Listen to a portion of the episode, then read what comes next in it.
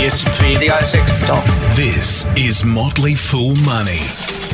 Welcome to Motley Fool Money, the podcast that doesn't exactly have its hands on the interest rate levers. We'll leave that to other people. I'm Scott Phillips, and all, as always, with me is Anirban Mahanti. G'day, Doc. Good day, Captain. How are you? Mate, I'm excellent as always. Mate, any better I'd be twins, as I like to say. uh, mate, we've got a busy podcast. We've got a little bit of macro news to get through before we get to our favourite segment, the mailbag. We'll talk a little bit about some company news, an IPO in the US that is uh, well, going to keep you on the seat of your pants. That's a bit of a pun there. Stay tuned. Uh, and you might give us a little bit of a rant, I think. We did discuss a, a, possible high horse earlier. So if we have time, and if you have the motivation and the interest, we'll see what you've got for your high horse. But let's start with the macro, buddy. So the big news this week comes out of the US, as it always does. And for once, thank God, it's not Donald Trump. It is Jerome Powell, or Jay Powell, as the cool people like to say, people who think they know him. Uh, he's the chairman of the US Federal Reserve, and he's put the kibosh on further rate rises for at least this year. That's something of a climb down from where the Fed was only three or four short months ago, mate. What's going on? Is Donald Trump in his ear? Has the data changed? Is he getting a little bit of cold feet? Why is the US not going to raise rates?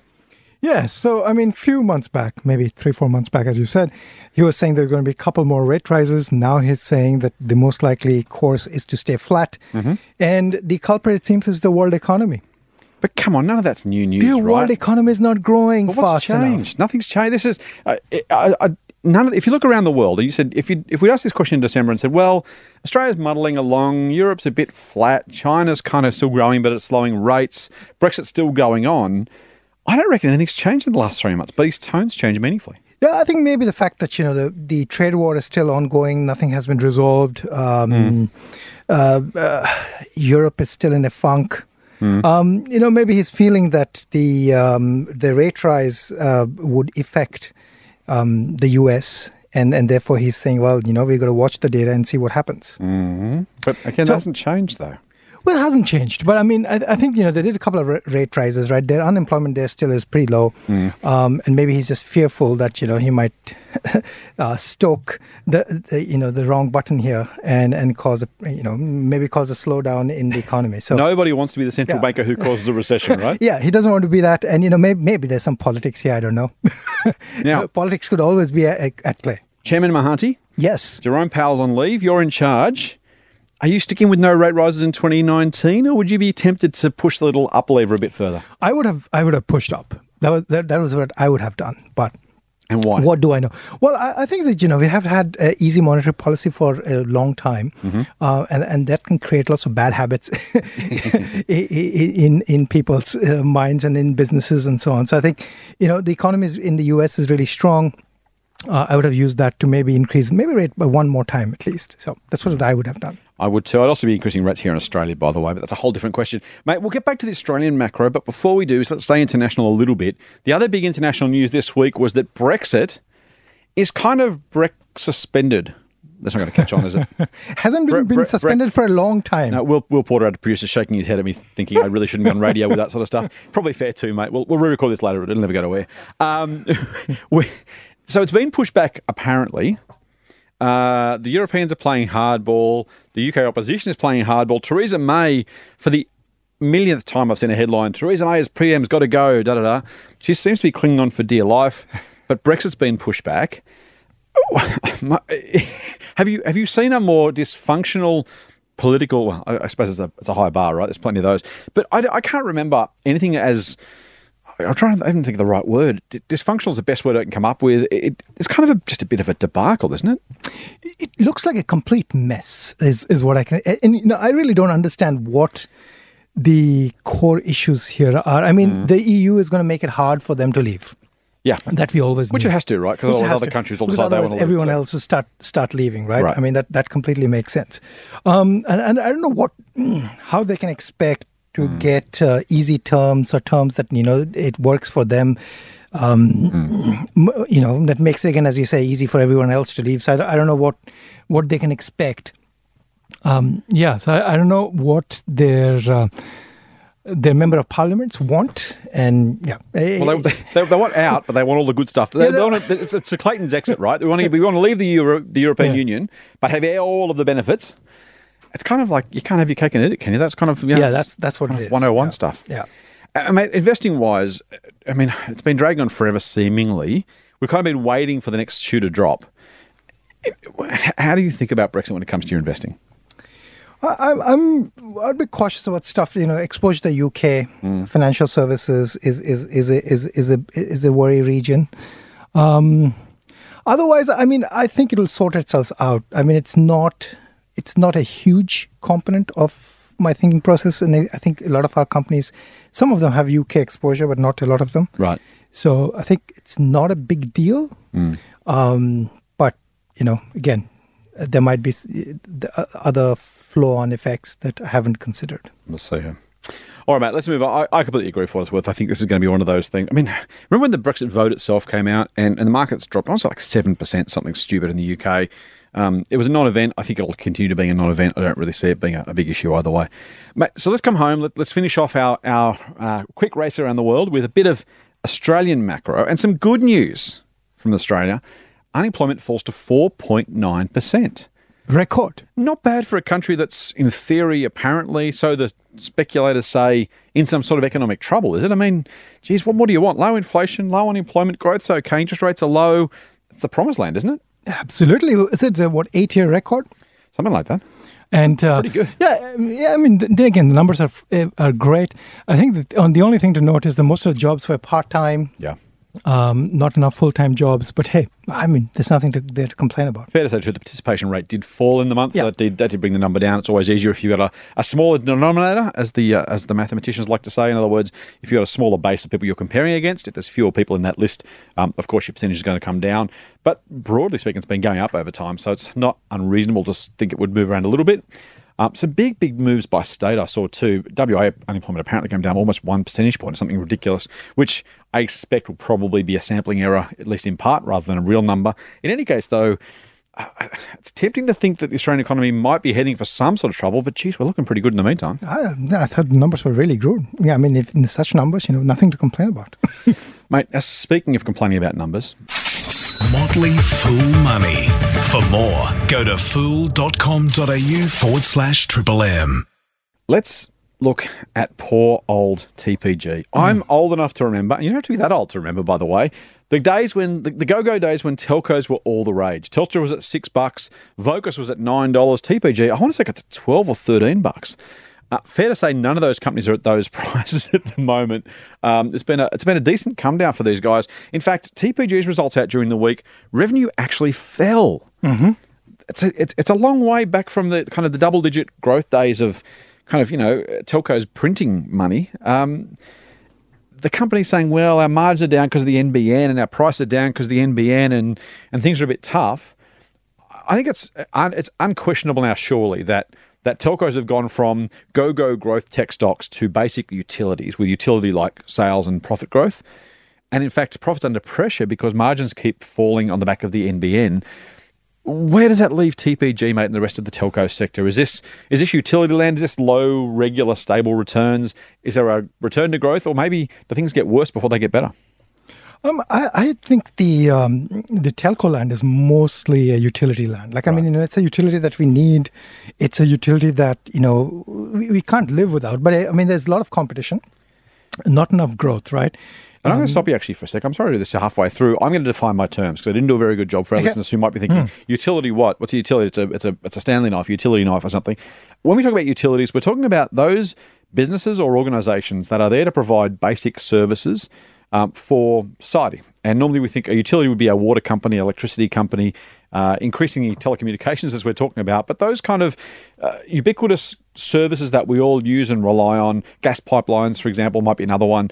Um, we call them utilities, and they generally have certain characteristics. They tend to be low growth because once everyone in the in the, in the country's got a, a phone line or an electricity cable or a, or a gas main or a um, you know a water line, there's only so much growth you can get out of that. And so what you end up with utility companies is pretty pedestrian, you know, small amounts of growth effectively in line with population, maybe a bit of pricing growth if if costs go up or something else, and relatively stable profits. And they tend to give relatively stable dividends as a result because these are kind of they're almost they're almost term deposit proxies, right? At some level, and they shouldn't be ever considered that safe. Um, but at some level, that's kind of what we talk about when we talk about utilities. So, mate, I wanted to do that. That was my, my bad Yeah. in the beginning. So now, now with that out of the way, I'll let you go back to TPG is now a utility, you say? TPG is a u- utility. I mean, you know, the, the thing is that unlike Telstra, TPG doesn't pay a, a healthy dividend, right? So, so, so, if you're buying TPG, you're expecting growth. Yep. Um, but I don't know where the growth comes from. So that that I think that's the issue with having TPG. I Mm. mean, TPG also is is is, is trying to merge with. Uh, with Vodafone, Correct. right? So, I mean, or Hutchinson Telecommunications yes. um, as it is called. Um, so I don't know. Like I mean, it's going to be you know the the the go go days I think are far behind us. Mm-hmm. Maybe the next stage is when five G comes. But I just have a hard time seeing how five G is going to materially change. Um, I mean, all the all, material change the revenue dynamics for them, right? I mean, revenue there was like what revenue fell what two and a half, three percent, something like that. I I don't know how the revenue goes back to I want to say growing. 1.7, I think, but in any case. uh, some some some some small Small but meaningful small decline. small meaningful. I mean, yeah, the, yeah, the operating profit went up because you know some other things happened, um, but uh, yeah, again, I, I just don't see how even five G changes the dynamics. I mean, everybody who wanted to have, uh, who has a phone and has a network, you know, has data plans and so on, has got it right.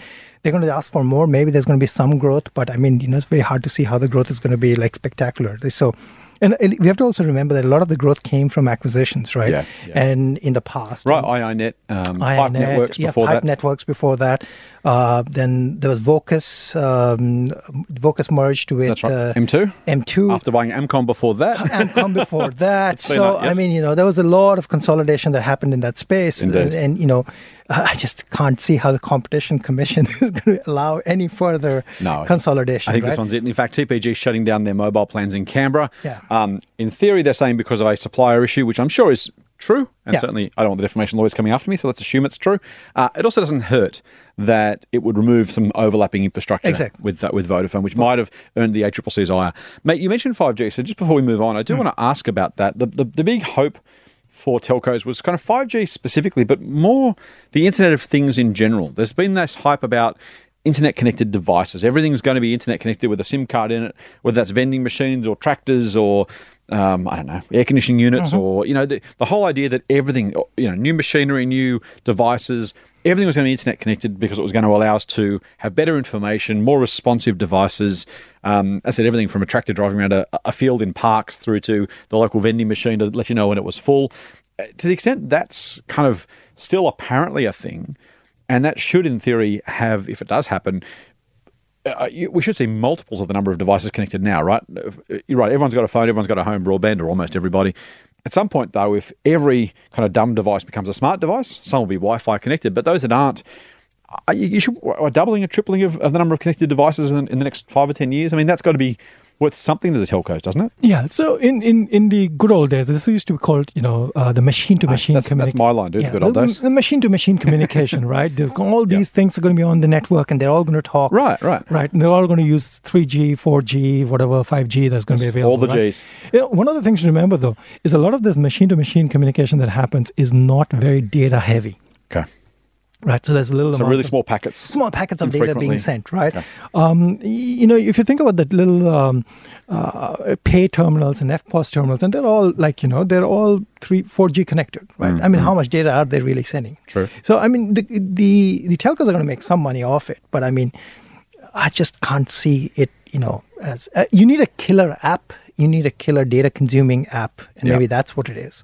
But you're going to have to pay some sort of flag for some sort of monthly access charge, aren't Sure. you? I mean, if you've got a, if I put a SIM card in a in a vending machine, I, I'm only sending data, you know, really really tiny amounts, SMS kind of equivalent data Yeah. once a day or once an hour or something. So it doesn't cost much, but someone's going to charge me a couple of bucks a month at least to have that SIM card connected under. Yeah, so you make a couple of bucks, but I mean, you know, you also got to remember that you know you maybe are making a couple of bucks less on the data plans because the data plans have become competitive, right? Right. So I mean, y- yes, I mean the pool has become bigger, but it's not as if like there's a lot.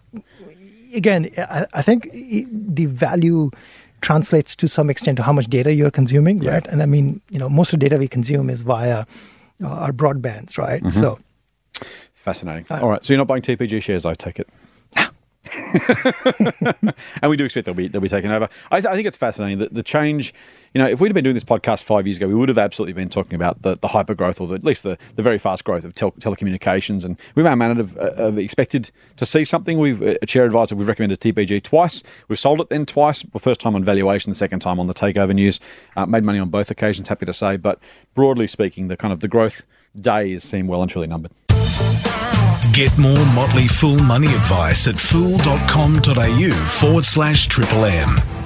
Mate, I want to ask you about. I- I mentioned Hang On by the seat of your pants. yes. Um, I, I'm tempted to sing a bit of uh, Tiny Dancer by Elton John, a bit of Blue Jean Baby, LA Lady, but I won't because I value our listeners and frankly, we can't afford to lose any. But I've given a couple of clues there. It is the very venerated name of mm. Levi Strauss and Company mm-hmm. that finally overnight returned to the public markets after being private for almost 35 years. wow. It's 160-ish years old, I want to say, Very old. but it's now back. It's back. And the shares rose by 32% after listing. Mm-hmm. Now, neither of us done a heap of work on Levi's, but we can't let it go without saying I'm wearing a pair of Levi's. That's how ubiquitous they are. Mm-hmm. Um, are you interested at all in the company? The valuation side, of course, we have to do that work separately. But one of the one of the very best, biggest, longest um, surviving and frankly longest thriving brands in the world. I think I want to say. I don't know how many other countries, uh, companies that have kind of that quality of brand have been around for that long. I, I, I imagine- Coca-Cola. 100, uh, not even 160 years, though, would it? Like, it'd be, uh, Co- isn't Coca around for like I want to say 120, 130. Anyway, Yeah, yeah, in any case, right. there's not many of them, right? Yeah, that, no, no, that kind of idea. Like, Levi's is probably one of the first kind of batch of, of consumer brands. Um, Heinz might make it somewhere close to that, possibly. It's back on the public markets. Shares are up. The market loves it. Are you going to have a look and see whether the shares are interest? absolutely not. Not. Not chance. Why not? I wear Levi's. You wear Levi's. Will's too cool to wear Levi's, but if he wasn't, no, he wears the thumbs up. I, I rock Levi's. Hey, there we go. Ah. Come on, doctor. That's that's 100 percent of people we've surveyed so Yeah, far. Here's a problem I think with Levi's. Everybody who wants to own or has a Levi's in their you know wardrobe Yeah. has it. Right. How often do you buy your Levi's? As, as infrequently as I can, when I do, I That's buy them online. exactly. You buy them online. And I you hate buy them. On, shopping. uh, you know. You know. I buy them when they have two for one yep. Right. at Just Jeans. so so so everybody buys them infrequently. They buy them as cheap as they can. Yes. And you know, like, where's the really growth? There's no growth. This thing is probably going to grow at like what five percent, three Not everything has to grow. Maybe grow at a decent rate. It's cheap enough. It's worth buying, isn't it? I don't know how cheap it is, but it's like growing at two percent. Oh, we look, grew 13% last year. We looked at the numbers Oh, this of morning. course, everything grows before the IPO. Oh, okay. We're, we're suggesting there might be some. Uh, No, I'm not of suggesting. I'm, I'm not suggesting anything, but you know, you're more scared of the lawyers than I am. I, I, I don't want the Levi's lawyers to come in Levi's pants to getting getting after me. Right? we, lo- we love Levi's for the record. so yeah, I love Levi's. All right. So wear the pants. Don't buy the shares. Is that what you're going with? Currently, yeah. Yeah, I said to you this morning. I, I, I, love kind of the old brand. I'm not I'm not a big fad guy, not a big trend guy, and plenty of people who've seen my wardrobe would know exactly what I'm talking about. But I kind of love the old established brands. Right, I've always been I've, I've worn Levi's on and off since I was a kid. I think I probably will wear them until I die, assuming the company's still around. I want to I want to love it. Like I, I, I like the idea of owning shares in kind of uh, such an established stalwart business. But as you say, mate, I, I see you this morning. I love I love the jeans. I want to buy the shares. I just kind of can't because, to your point, you just wonder if they're listing on the on the on the market. Frankly, the fact that shares are up a third overnight, the chance that this is going to be a market beating investment got to be pretty low unless they find some way of doing something different, right? Well, all those people who own the shares pre-IPO are happy Yeah, very happy, mate. Thirty percent gain. Got to be happy with that. over- overnight. Annualize that number. That's fantastic returns. Motley Fool Money. Financial advice for real people, not trust fund hippies. Sign up for the newsletter at fool.com.au forward slash triple M. Mate, we're going to get into the full mailbag, our favourite segment, and by the uh, number of emails and, and tweets and in- questions we get from members, we hope, and, and listeners, and we hope one of your favourite segments as well. As a reminder, you can get in touch with us at the Motley Fool AU on Twitter, our far uh, favourite way to communicate with our listeners because it lets us interact, go back and forth, and it's kind of fun to share it publicly. Uh, you can also get me at TMF Scott P, and you can get Doc at, at Anirban Mahanti, A N I R B A N M A H A N T I. Um, or you can hit us up on info at fool.com.au. That out of the way, let's open up the mailbag, Doc. 1st Let's one. do it. First one comes from Gabriel. Hi, Scott and Anirban. Love the podcast. Tell you, he knows what he's doing, doesn't he? Yeah, absolutely. He's been listening. He is. I like that. I the like right that. thing, and he, you know, actually, he might really love the podcast. He probably does. Yeah. I'm sure he does. Yeah, he does. Everyone loves Yeah, podcast. exactly. Yeah, yeah. Go through that question. Great mix of market insights, he says, and some good old fashioned banter. Us? Who? What? Banter? Hmm, maybe. Okay. I have a question that you might be able to tackle on the podcast. I know you both favour a diversified portfolio of companies that meet your filters, and I'd like to know what your view is on fixed income. Do you see fixed income element in complementing this portfolio, uh, specific, of course, to each individual? And how would someone get exposure to fixed income as a retail investor? I checked some managed funds and found the management fees appalling. 0.5 to 0.6% to manage bonds. Ridiculous. We agree, Gabriel. Anyway, that's it. Hope you have time for this on your podcast. Keep up the good work, Gabriel. Gabriel, we do have time. Great question. And of course, we're narcissistic to, to a fault. So if you, if you think we're great, then we think you're great because that's how the world goes around. Uh, so we will answer your question. Doc, fixed, you, you don't strike me as a fixed income kind of guy. I'm, I'm not, I was I actually, you know, I have an answer for this. You know, number one is that depends. Anybody who says they need income, I say that you know you could you could have income from growth, right? You just Hang on, invest hang for. How, how can you income from growth? You just invest for growth, Mm-hmm. and you just sell some over the. You know, if you need like if you Oh, want, it's all if- too high Can I just get some dividends, please? You you can so you can do that, but you know you can always do growth and still get income. I see. And maybe you, you still you maybe you get ahead by doing that. Right. So that's number one. Uh, so that's one approach. The other approach is, of course, you can invest in dividend stocks. Now, Gabriel's kind of saying here that he wants it part of a He wants- diversified portfolio. Yeah. So he's kind of, to some degree, I think, if I read through the question, I think he's saying, well, I want fixed income as part of a diversified portfolio. Yep, I So yes, it. Mm. I've got my growth. Yes, I've got my dividends. I kind of want fixed income as well. Is that something you should be doing? And if so, how would you go about it? Get it? You know, I don't do it, but if you wanted to do it, you could buy some bonds. So you could buy. Um, James know, bonds? Not James Bond. Well, James Bond would be. If you could buy James Bond, that would be awesome. Bonds. If you could buy James Bond, that would be really awesome. I, I would buy some James Bond if I could, but no. Um, so you could you, you could buy you know like you could buy um, bonds issued by companies. Mm-hmm. You could buy government bonds. They don't really pay much, but you could buy emerging market government bonds, for example, if you believe that they're going to return you the money. Sure, because Venezuela's been great. Yeah, then you can get fifteen percent return. Uh, so you know Until you could- get nothing, yeah. or you can get nothing. Yeah. Then You could look at you know you could look you, you could do that. Mm-hmm. In the U.S., they even have munis- municipal bonds. right. You could buy those. I mean, actually. Which is the equivalent of kind of state government bonds for the most part. Sometimes council kind some of is like council level Yeah, okay. bonds, right? Right. So you could buy those. Uh, many of these pay, you know, five, six, seven percent uh, rates of return. Money for jam. Money. Well, you know, they, they come with some certain risks attached. Uh, so that, that's one option. Right. Um, bank hybrids here is another option. True, true. Um, then you've got you know, could do your usual term. So bank hybrids are, are, are products issued by the banks that are effectively have the characteristics of income because they pay a fixed income, almost like preferred shares. They pay a fixed income Yep. amount. Some can be converted, some can't into shares down the track. Yeah.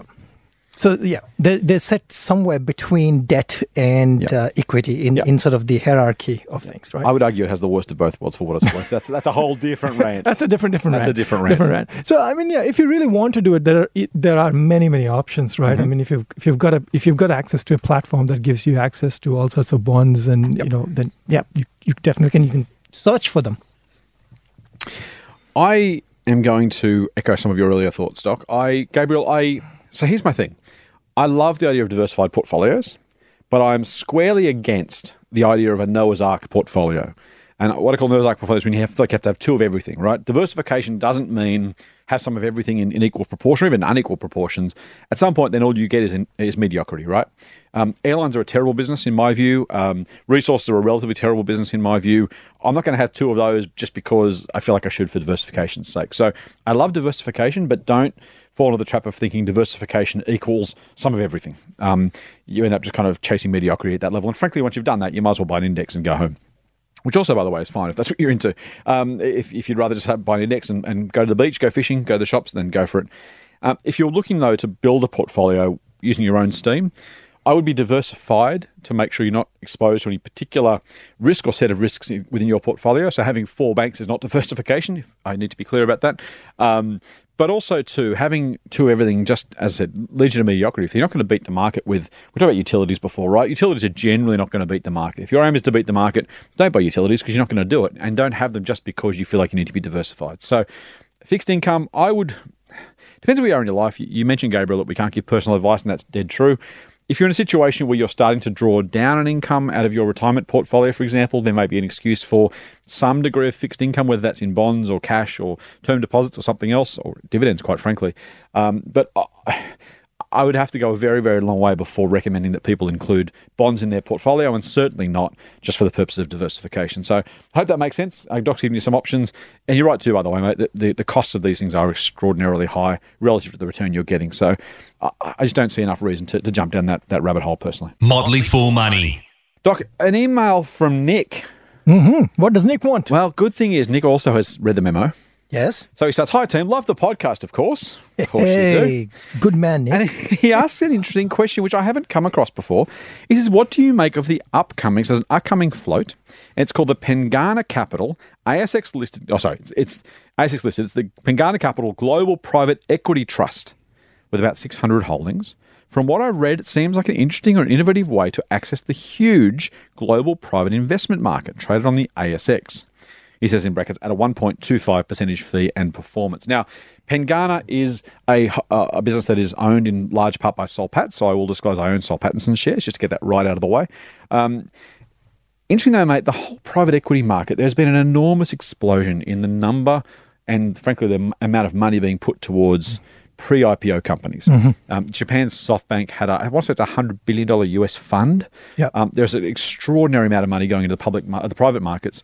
And to that extent, when Uber, for example, lists, and we'll talk about Uber in, maybe next, next week or the week after, when it lists, it'll list with something like a $100 billion valuation. Back in the old days, companies would be listing at a tenth of that, if, if that, because that was the best way for them to access capital. There's so much money now going to the private markets, they're staying private a whole lot longer. Now, given that's the case, that from the 10 billion to 100 billion dollar opportunity was kept away from you and me because we're not private market investors. But the IPO guys the venture capitalists the private equity investors they got that gain. Is it sensible? Does it make sense to start looking for ways that individual investors can access the private market something like this Penn Pengana fund All right, so uh, this is this is a very very you know this this could be a whole podcast. this is a complicated. Dude, we haven't got time that. Let's- not do we, we don't have that kind of time, so I'm going to try to keep it short. Thank you. Um, so number one, I really like. I think for all the reasons as you stated, I think there is some value, uh, actually lots of value in in the private space because there's a lot of money in the private space. A lot of companies today are not going public, and they're going public much later in their life. Correct. So therefore, one way to tap the growth of some of the most innovative companies is actually to invest in the private market. Mm-hmm.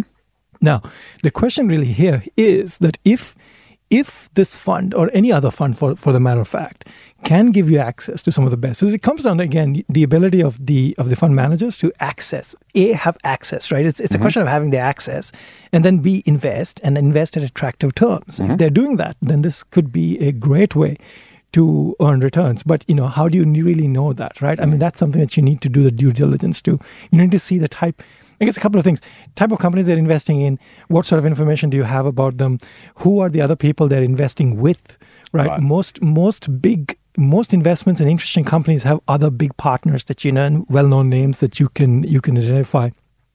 If that's the case, then this is great. But if it's not, I mean, you don't know, right? There's hundreds and hundreds of companies that are private, um, but you know, not not all. My, it's just like the again, like the equity markets, right? Not all companies are worth investing.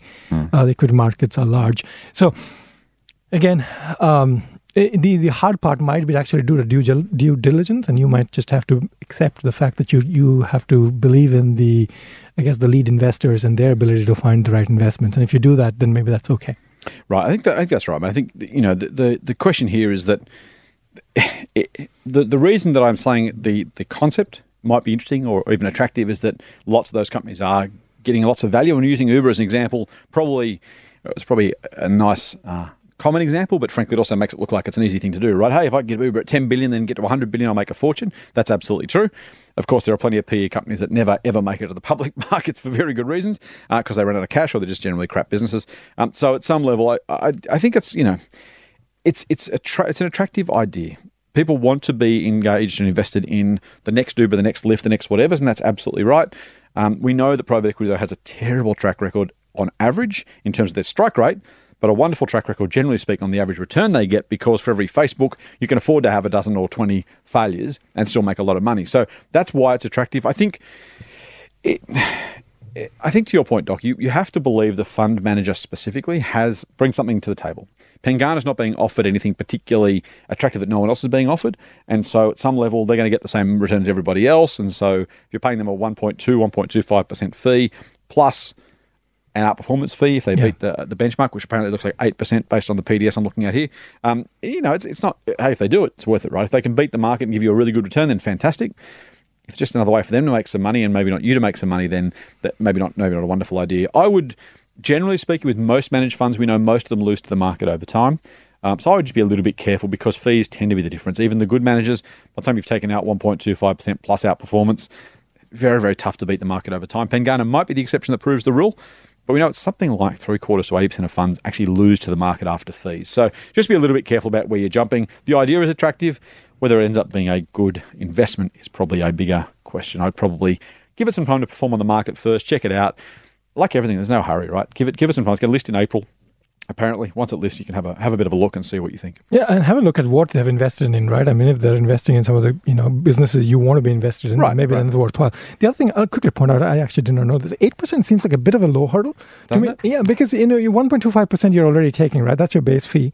Uh, if you do nine percent, uh, you're going to take a performance fee on the difference of the percentage. I mean, you actually you could be underperforming the market uh, if if there's not a huge outperformance here. If there's a huge Mm-hmm. outperformance here, then fine. Yep, yep. Motley Fool Money. Mate, one last question comes from Alex on Twitter. Alex says, Hey, Scott, love the podcast. Hey, hey. Hey, Alex. doing well. We love Alex. Uh, I've been listening for a long time now and learnt a lot. I wonder if he's talking about someone else's podcast. oh, it must be ours. Maybe you got the person wrong. Maybe it's send this to somebody else. Come, I'm very confident. Sure it's ours? Yeah, yes, us. All right. We do our best. And he loves us. I know, but if he's, well, he thinks he loves maybe he's thinks- talking about someone else. Maybe it's another podcast he's listening to. Maybe it's Serial.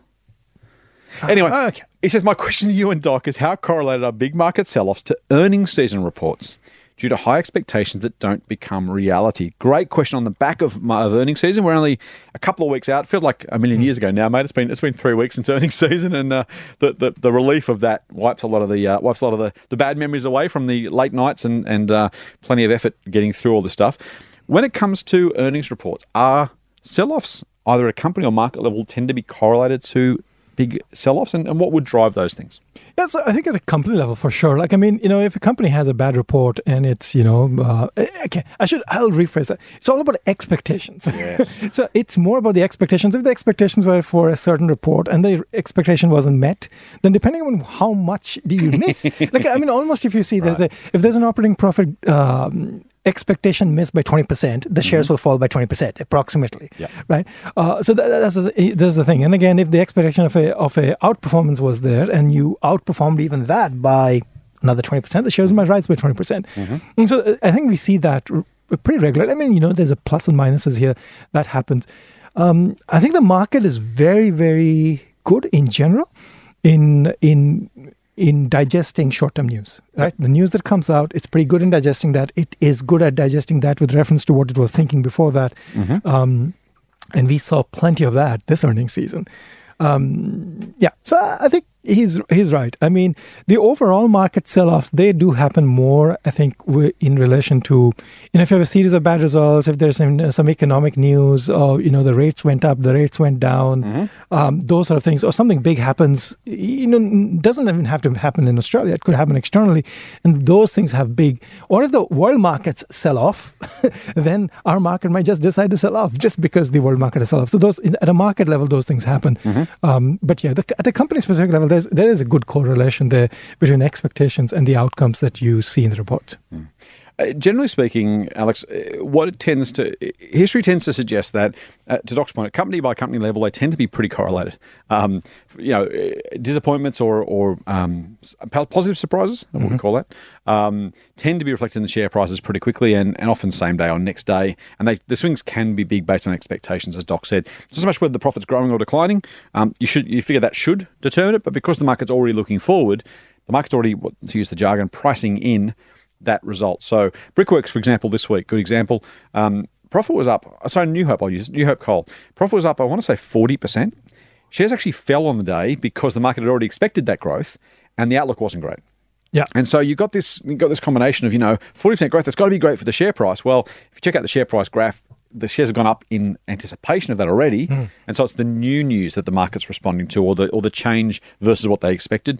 That's often true. When it comes to the market as a whole, though, Doctor, your point, absolutely. In the particularly the short to medium term, we tend to flick around based on what's happening overseas. Um, the market in Australia tends to follow overnight leads from the US, for example, slavishly and stupidly, in my view. But then there you go. Um, similarly, uh, commodity prices. That's a whole other rant. Um, I've got a couple of rants backed up already. Um, mate, are you going to give us a rant, by the way, in a minute? No, but, but Haven't got it? Not feeling it? I'm not feeling. I, I feel feel that you know the questions are great. Okay. I love the questions. It's cathartic. No. All right. Uh, but over the long term, um, I will say the, the, the market, generally speaking, foresees economic weakness that leads to profit falls. So while in the in, on a company by company basis, on a short term basis, absolutely share prices flicker around based on, on earnings. Over the long term, you tend to find that if if the market is expecting the economy as a whole to do poorly, and therefore for the most part, um, share prices to fall because profits are going to fall as a whole, the market tends to foresee that rather than reacting to it. And so it's one of those things, the old, the old phrase, if you're going to panic, panic early, um, tends to apply because by the time everyone knows the news, the share prices have already fallen, and then it's too late. Now, I will countenance that with, with something exactly opposite, so I'll talk out of both sides of my mouth. Generally speaking, the um, the correlation between GDP and share markets is very, very weak. And so if you take a particular year's performance, um, 2018, 2020, 2000, 1995, whatever, whatever year, generally speaking, the correlation between, hey, GDP was positive, therefore the share price was dot, dot, dot. And the answer is nobody knows. There is no direct correlation between the movements of both of those. So frankly, I think you know, Howard, I think I might have said this in a previous podcast, Doc. Howard Marks says there are things that are, he's a famous US investor, says there are things that are really important but unknowable. And so you just simply can't do anything about them. If you know them, of course, you would do something, but you can't know them. They're not available, they're not possible. So you just kind of can't respond to them. So, yes, he would love to know what will happen with share prices based on X, Y, or Z. Um, but eh, GDP is not one of those that really makes a whole heap of sense. And I think that's where you want to be just a little bit careful about how you treat the market and treat expectations. Um, focus on the long term. Don't try and yeah. You, riding the wave is uh, painful and stressful and emotionally taxing, but it still remains, unfortunately, because it'd be nice to not be able to do something different. The very best way to invest for the long term is just simply buy to hold, keep holding as long as your thesis remains solid. You'll have some really terrible years, you'll have some really wonderful years, and overall, history suggests that the market goes up over time. And so, rather than trying to guess and get in and get out at the right times, just simply investing, buying to hold, it's about the right thing to do. Couldn't agree more. That's a good way to finish, mate. We didn't mention Apple this podcast. You you just like Too agreement. ran out of time. You just like agreement. That's all you like. I like I like when you agree with me, mate, because it means you're right. Oh, okay. well, does that mean you are right? Yeah, yeah, of course. You like confirmation bias? No, I'm, yeah, I'm always right. So when you agree with me, then we both right. it's just confirmation bias. Though. But I'm, I'm right anyway. Yeah, I, I don't need a confirmation bias. I just want you to feel you're right because you know that if I'm right, you're right. I'm right. You're right. Yeah. Okay. Maybe maybe our listeners are right. If they listen to us, they are. Yeah, that's true. By definition. Yeah, that's- They're uh, very smart people. Yeah, and they love they, and they love us. That's Smart, important. funny, good looking. Hey, I got. I will say one last thing. I got a, a- really great email during the week um, from Inga, who I haven't got the email directly in front of me, but since you mentioned our our readers being smart and funny, interesting, and good looking, I thought I'd mention Inga. Um, Inga listens to the podcast. She loves what we're doing, which is very nice of her. She also, though, took my advice from last week's rant. Maybe not as a result of last week's rant, but in general, took my advice, and she's renegotiated her mortgage rate. down. Hey, well done. She says something like 0.3 of a percent on her rate. Now, on a 30 year, half million dollar mortgage, that'll save her about 30 grand. That's like a new car. It's the price of a new car. I said that last week. Uh, this is this is the for all the time and all the effort people go to do all the stuff in their lives. I won't listen to a rant. Don't worry. Um, she has done a spectacularly smart, good thing. Didn't cost her as much, or probably take as much effort as she thought it might. So here's what here's my call out for our listeners. I would love us to start a movement here, Doc. I want to be a force for good with our, for our listeners and for everybody. So if you've renegotiated your rate, if you're going to, or if you have done it, please hit us up on Twitter at the Motley Fool AU and let us know. Let us know that you've renegotiated your rate. Let us know what your new rate is. Give some encouragement to your fellow fools and your fellow non-yet fools who don't necessarily know this. We'll tweet out, we'll retweet everybody who tweets at us at the Motley Fool AU and says, "Hey, I got a lower rate, and here's what I got." We will put your name up in lights. We want to share the goodness that is lower mortgage rates. We want you to pay less. And the banks to make a little bit less because You just hate the banks. That's you. do- You hate. You don't want them to I make a hate profit. people getting screwed by the banks. Oh, they'll, they'll make plenty of profit. Don't worry about that, mate. There's plenty of cash to go just, around. just trying to make them, you know, making their lives hard. at the Motley Fool AU, please. Uh, the, the episode's almost finished, so just last couple of minutes to go. And then please jump on Twitter. If you want to jump on Facebook, we're at Facebook at the Motley Fool AU as well. The Motley Fool Australia, I think it is actually.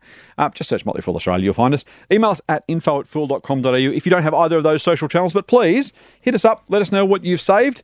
Give your fellow fools some encouragement. We could all do with paying a little bit less on our mortgages, I reckon. Oh yeah, I agree.